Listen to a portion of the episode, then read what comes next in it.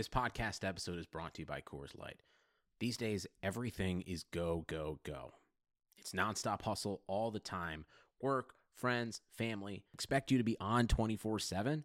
Well, sometimes you just need to reach for a Coors Light because it's made to chill. Coors Light is cold lagered, cold filtered, and cold packaged. It's as crisp and refreshing as the Colorado Rockies. It is literally made to chill. Coors Light is the one I choose when I need to unwind. So when you want to hit reset, reach for the beer that's made to chill. Get Coors Light in the new look delivered straight to your door with Drizzly or Instacart. Celebrate responsibly. Coors Brewing Company, Golden, Colorado. I mean, it's, it's a substantial break. It's a nice time away. You just, you never had anything like this. And this is a big one. You know, and so it's it's a good uh, that time away and uh, mentally reset. You can tell you look at football, how much those guys love their bye week, and they get almost a week off, a week and a half off. You guys, are, it's important over the, you know, the, the course of the season, not only physically but mentally. You know, more importantly mentally. I don't really know what started. I just saw Subs coming at uh, at Belly with his gloves off, so I don't know what that happened. So you thought he had his gloves off because he was like ready to fight? Well, I, I don't know, I know he had his gloves on before, but he, either way, he's coming at Belly with his gloves off, so. Gotcha. And what was that exchange like? Tell him to stop shaking his hand. Do you have a hidden talent? I can juggle. Yeah. Can you really juggle? I can really juggle. Well, we, I mean, we knew that. Yes, you had the balls. Nice. We have three tennis three balls. Tennis balls.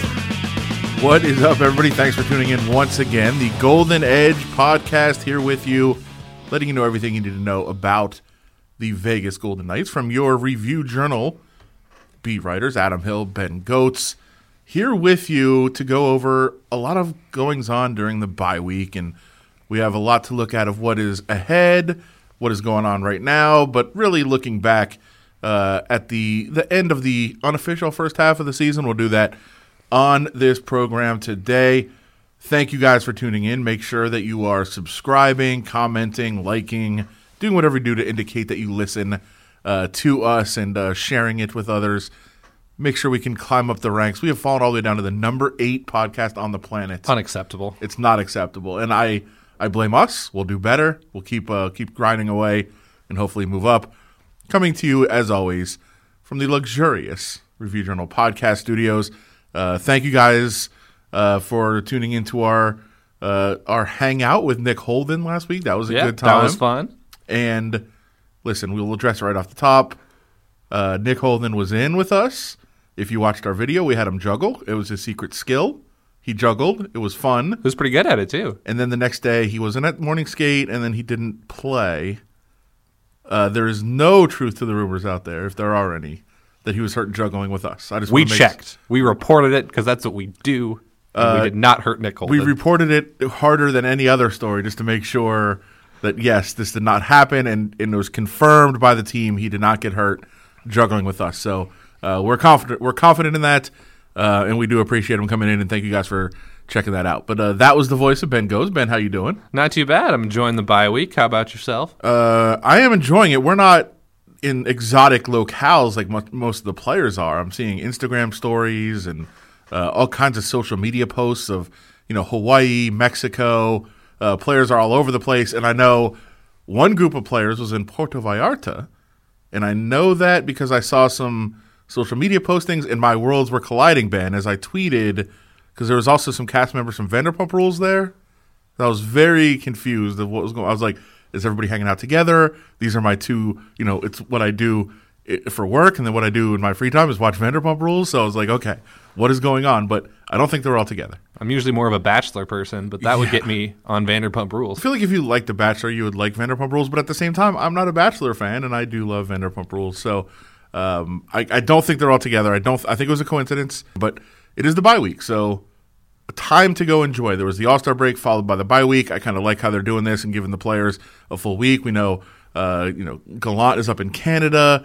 As we said, some players in Mexico. Some players are kind of working, though. This is a weird situation. Yeah, Alex Tuch is in uh, Michigan hanging out with his brother, Luke. Uh, Luke is part of the U S national team program, just like I believe Alex was when he was a younger player. Uh, also, family rivalry. I've uh, never asked him about this before, but his younger brother is committed to uh, Boston University, B U, and Alex Tuch went to Boston College, B C. Hmm, interesting. And if you know college hockey, that is one of the biggest rivalries in the sport, so kind of feels like a divided house there. Uh, yeah, for sure, and clearly the uh, recruiting pitch did not go well uh, from Alex Tuch to his brother, but uh, yeah, that's a good way to spend uh, to spend a break, although I don't Certainly know, productive. I don't know that my brothers would like listen to me as a coach. I think they'd be like, shut up. I, I only have a sister, but she doesn't listen to me anyway and never has. Yeah.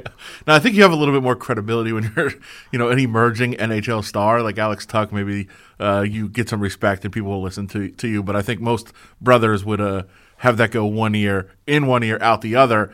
Uh, so Alex Tuch is certainly thinking about hockey, though not necessarily his career. Um, interesting to to kind of wonder how many guys are thinking about it, because I know one of the things – Paul Stastny told me is uh, he said, as a guy who's been around the league a lot, like, you know how important it is to win that last game because you want to go on a break feeling good, not having to think about it, not dwelling on a loss. And of course, it didn't quite work out that way for the Golden Knights. So maybe there is a lot of lamenting what went wrong uh, as they're on vacation. Yeah, I'd be kind of interested to hear their thoughts when they come back, because obviously they, they lose two one to the Nashville Predators on Wednesday and then go on to the break that Thursday. Rough game for them. Uh, Juuse Saros, the Nashville Predators goaltender, was just phenomenal in that game. Yeah. The Knights, I think, overall outplayed the Predators, but they just kind of ran into a hot goaltender.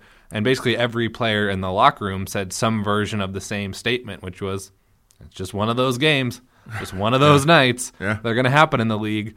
So I didn't sense a ton of frustration over the loss because they knew they played well, but still not a great taste in your mouth, which... Speaking of mouths, Adam, there was also a very interesting wow. play in this game. That is a professional broadcasting move right there. That's why I'm here. That's uh, why I'm with, in the big chair. yeah, that's that was impressive. Uh, yes, the the bite gate uh, incident with P K. Subban, we think, based on all the talking to players and breaking down film and everything else, appeared to put his mouth, or excuse me, his fingers, at least in the vicinity of Pierre-Edouard Bellemare's mouth. Bellemare either bit down on his hand or had Subban scrape his teeth as he pulled it out. I'm going to say he bit him. Uh, but again, if somebody's fingers go in your mouth, could very well be a natural reaction. Yeah, such a weird situation. So they're in like a little bit of a scuffle in front of the Predators' net at the end of the second period. Bellemare's kind of hunched over, and Subban's kind of got him in a headlock. His right arm's around his neck, and then his fingers are kind of trickling up by Bellemare's mouth. And I think Subban kind of tries to like yank Bellemare up, and Bellemare said after the game, as Subban was doing that, he yanked up and his fingers were in his mouth. So Subban just felt his fingers go really fast across Bellemare's teeth, and then that's what Subban was kind of yapping about, because immediately Subban was grabbing his right hand, he was shaking it, basically accusing Bellemare of biting him. And then Ryan Reaves got involved because he didn't like Subban talking to Bellemare, so Ryan Reaves takes a run at Subban. Bunch of penalties get assessed. Subban gets roughing and unsportsmanlike conduct. Reaves gets unsportsmanlike conduct. And we have a whole mess after the game trying to decipher what actually happened. Yeah, and, and Reaves said basically he was just upset that Subban kept shaking his hand and whining about the about the blood, and that's it's a great why he went Reaves after thing him. To say. Uh, it's a very Reaves thing to say. And by the way, make sure you read the Review Journal. A, a breakdown uh, of Ryan Reaves' kind of fighting philosophy and like the art of trying to fight on ice, which if anybody knows, it's Ryan Reaves. So uh, make sure you check that out. He didn't get to fight because, as you said, P K. Subban kind of evacuated the premises as quickly as possible. He wanted no part of that. Uh, I think a lot of people wanted to see that fight. It would have been maybe entertaining, if, if lopsided. Uh, P K. Subban, not much of a fighter in the league, so uh, he got to avoid that. And Malcolm Subban got to avoid the, uh, I guess, the embarrassment. I don't know if it's embarrassment. It, the the Sophie's choice, if you will, of do I cheer for my teammate or my brother in a fight? Uh, which, that's a tough call. And, it really uh, is. Not sure which one he would say, which one he would actually believe, uh, but that certainly is part of uh, that situation. But, you know, in the end, it kind of died down quickly. It, there was no penalty from the N H L. They've already come out and said, hey, no further discipline will be issued. Uh, I think really what it does is it's just one more uh, potential layer to a potential playoff situation where if they played each other in the playoffs, you know this is coming up again. You know it's going to be an issue. Uh, it makes it more fun if they do match up. Uh, but other than that, not a whole lot to, you know, it was a very big thing for a night and then the next day. In the end, it's just one of those things that happens on the on the field of play. Yeah, but it's certainly interesting. And even they play the Predators again February sixteenth. That's so true. In about two weeks, these two teams are going to meet again, and it'll be interesting to see if there's some bad blood being left over, especially after uh, one enterprising fan bought a billboard on, I believe, East Tropicana. Yeah, right by right by campus. Yeah, referencing Charlie Bit My Finger, that great viral video from, I believe, two thousand seven, uh, where it's Bellemare bit my finger. And it really hurt. It really hurt. I'd see you. That's that's good impression right there. I had, had a little bit of an accent. Yes. And uh, Ryan Reaves said he loved it. He tweeted out that he loved it. Uh, but in the end, you know, we it, it died down fairly quickly, and we did get to hear from Mike Kelly, assistant coach, who uh, drank a lot. Was, as we said, he's in Canada. He went to see his grandkids. I believe he was on a red eye that night. Wanted to get out of there, and uh, they said before the game uh, that Mike Kelly would speak and not Gerard Gallant. So uh, let's get his take on the situation. I wasn't involved with the referee's conversation, but I didn't really get a good look at it. We looked at it in the dressing room after. It looked like a scuffle. So, according to Mike Kelly, not a whole lot there to really get into or uh, or analyze going forward, but definitely a fun story to break down and think about all the possibilities uh, of what were around it. Did he bite him? Did he not bite him? Maybe we'll find out more details. Maybe at some point Bellemare's like, yeah, I bit him. Yeah, what's he going to do about it? That would be fun, too. Uh, we'll continue to monitor that. But that game Uh, ended up being a loss, and it sent the Golden Knights into the All-Star break and, uh, as we're in right now, the bye week as we tape this on Tuesday. But at the All-Star break, uh, it was just Marc-Andre Fleury that got to participate in the game and in all the festivities around it. And uh, Marc-Andre Fleury was defending his title in the goalie skills competition. The save streak did not go his way this time. No, it was kind of a bummer, and you could tell he was upset about it. Uh, Blake Wheeler for the Central Division was going down on him on a breakaway, because how the save streak competition works is that an opposing all-star team basically just takes breakaways against these goalies, and they see which goaltender can make the most saves in a row. And Fleury was doing pretty well. He was chasing the leaders, which at the time were, I believe, Andrei Vasilevskiy of the Tampa Bay Lightning and Devin Dubnyk of the Minnesota Wild. And then Blake Wheeler kind of loses the puck, it looks like, off his stick, and it goes through between Fleury's leg, just kind of takes a bad bounce and goes in. And Fleury, hel- Fleury hilariously tosses his stick in frustration afterward, hits a camera, hits a camera guy. Poor guy didn't know what hit him. Uh, Fleury was nice enough, I believe, to give a stick to a young fan after that, but it was a bummer for well, him. How about to the camera guy? Give the stick to him. I get it. You want to spread the game. That kid's going to remember that. That's true. That camera guy's already going to remember that one time Marc-Andre Fleury That's hit true. him with a stick. He has video evidence of it, for sure. Yeah, so Fleury doesn't win. I think he ended up finishing in fourth. Henrik Lundqvist, who is the last goalie to go for the New York Rangers, wins the competition. Then a rough all-star game for Fleury, too. John Gibson, who's the starter for the Pacific Division, gets rocked in their game against the Central Division. John Gibson, I believe, only made two saves. Yeah, it was bad. Out of nine shots, allowed seven goals. So Fleury came in with a bit of a deficit, so that wasn't really on him. He also allowed three goals, but he made six saves, so at least that's better. But yeah, rough for the Pacific Division that they just got routed ten to four and got out of there pretty quickly. Yeah, last year, the little bit of magic for the Pacific, and maybe that foreshadowed some good things for the Golden Knights going forward. This year, not so much. Any concern in your mind that, that it translates to anything in the second half? Got so many hot takes about how three-on-three yes. translates for the rest it's of the year. Nothing. It means nothing, but it's just it's a fun thing to watch. And uh, you had the fastest skater, the skills competition, everything else. I'm sure many Golden Knights fans hope next year there'll be more Golden Knights players involved in those. Yeah, absolutely. And this is a really fun overall, I think, event for the N H L to put on. I think a three-on-three format has worked so much better for them than previous formats have worked. And honestly, that skills competition was pretty fun. You have Kendall Coyne, who's an Olympian for the women's national team, competing in the fastest skater competition, and she did very well. Yeah. She was not last. Like, she held up against those N H L players, and it was kind of cool to see the reaction that the N H L players and the crowd gave her. She was awesome. That save streak competition was really fun to watch. I liked seeing the best players in the world kind of try out their breakaway moves yeah. on the best goalies in the world. Absolutely. It's a good weekend. Fun event. You want to see more Golden Knights players in, and a lot of that could have to do with the fans next year, voting players in. So uh, make sure you get on that. Just when, you know, when you fill out, uh, or not f- fill out, what is this, nineteen eighty-five? When you are, like there's all-star bouts, when you're subscribing to the podcast and you're liking it and commenting on it, like you're going to do for us, go, you know, to the all-star ballot next year and mark it and be ready to, to go vote for some of your Golden Knights players. I don't know how that works, but uh, something like along those lines. Do something on the internet. Uh, I suppose, is what I'm saying. Uh, the Golden Knights, though, enjoying the rest of this break, a couple of more days off, and then they are off to the East Coast for their longest remaining trip of the season, uh, on the road for four games. And, you know, last year coming out of the break, it was a little bit of a struggle. So I- I'm sure uh, that the team's attention will be focused. Uh, they don't want, you know, last year it didn't cost them. Of course, they ended up winning the division, putting up a ton of points. But they did have that struggle right after their bye week. Remember the famous Cabo picture and everything that went on there. So I'm sure this year there'll be a different, kind of a different focus coming out of the break as they hit the road and start at Carolina. Yeah, it's kind of an interesting test right away. They come back against Carolina on Friday, and then they got a back-to-back. They play again on Saturday against Florida. And I do think this is kind of like a key stretch for them. They're coming back after the bye. They're nine games out of first place. Uh, nine in terms, points. Nine points, sorry. Yeah. Chasing the Calgary Flames.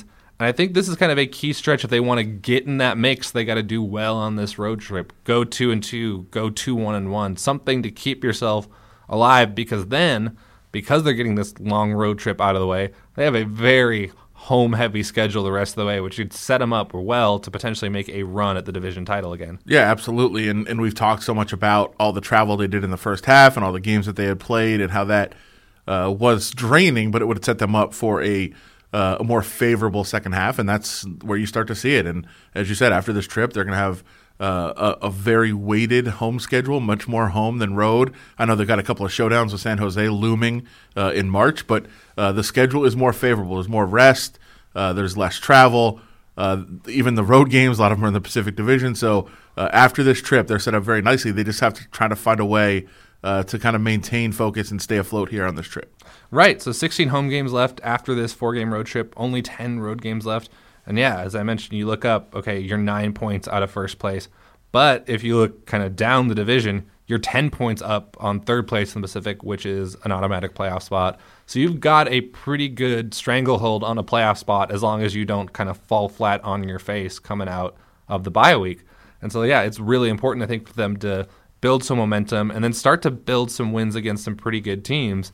We did mention coming, you know, out of the break, they'd played some really good competition. And overall, while I think they played well and competed, the results weren't necessarily there because they played well at Winnipeg, but they lost.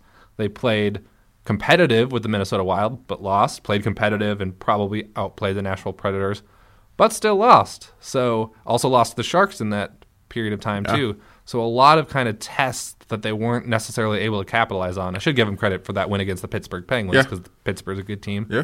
But overall, you want them to s- kind of see taking the next step and then building on this playoff momentum that they have to start beating some teams that they're going to then see in the playoffs. Yeah, overall, their record is fine. They're in a, a, a comfortable position for the playoffs and everything else. But you're right. They're, they've done a lot of – they've done a really good job building up points against bad teams, the teams you're supposed to beat, and that's what it takes to make the playoffs. But the record against teams that are squarely in the playoffs is not good, and their record in games where they are an underdog is horrific. So that means that when they're expected to lose, they are losing. You've got to start finding ways to win those games when you're expected to lose, and that will be a big step forward for this team uh, as they make that push to the playoffs. And right now, you know, they – as you said, they're – about the f- same distance from Calgary as they are from falling out of the playoff spot, but you really want to try to make a run at Calgary, at least put some pressure on them. You want to win that division. As it stands, if you're second or if you're, or if you're third in the division as they are now, you have um, you'll, you'll be opening up on the road against San Jose. That is a really tough matchup. You really don't want to do that. Uh, if you can get first, you'll be playing one of the wildcard teams, which is much more favorable, and you'll start at home. Uh, they want to do that, and at the very least try to get second so you have home ice against San Jose. Uh, but ideally, you absolutely want to try to win the division. It is very, very important in this format to win the division. Yeah, absolutely. I one hundred percent agree, especially with how much of a key T-Mobile Arena has been to this team and its success and the atmosphere that's created in that building, which I think it's so obvious that, that those players feed upon. And yeah, San Jose is a tough and really talented team, and they've started to play really, really well coming into this break. Eric Carlson has really found his stride. Brent Burns is contributing. And that blue line is as deadly as we kind of expected it to be coming into the year. So you've got some good competition. And at that same level, Calgary's not going away. No. It's like fifty-some games, and I think people are still expecting Calgary to fall back a little bit. At this point, after fifty-some games, Calgary is not a fluke. They are a good team that it's going to take a good effort to beat.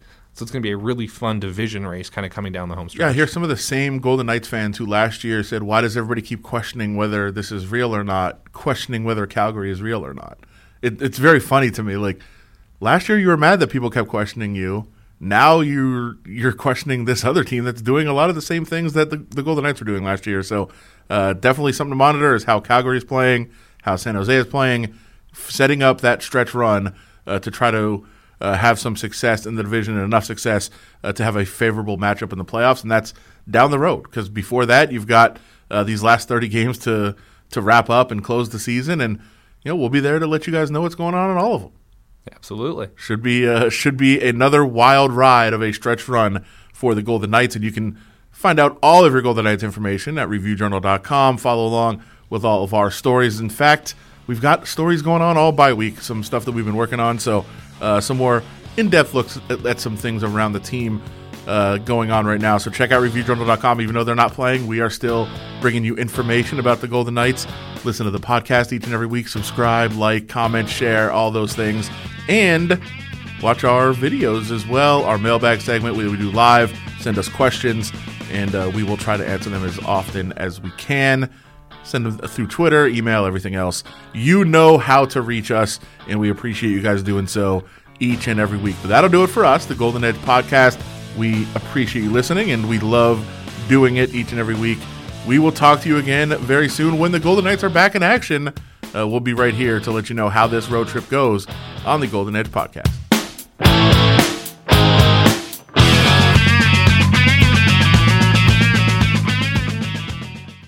Sugar Ray Leonard, Roberto Duran, Marvelous Marvin Hagler, and Thomas Hearns. Legends, whose four-way rivalry defined one of the greatest eras in boxing history. Relive their decade of dominance in the new Showtime sports documentary, The Kings, a four-part series premiering Sunday, June sixth, only on Showtime.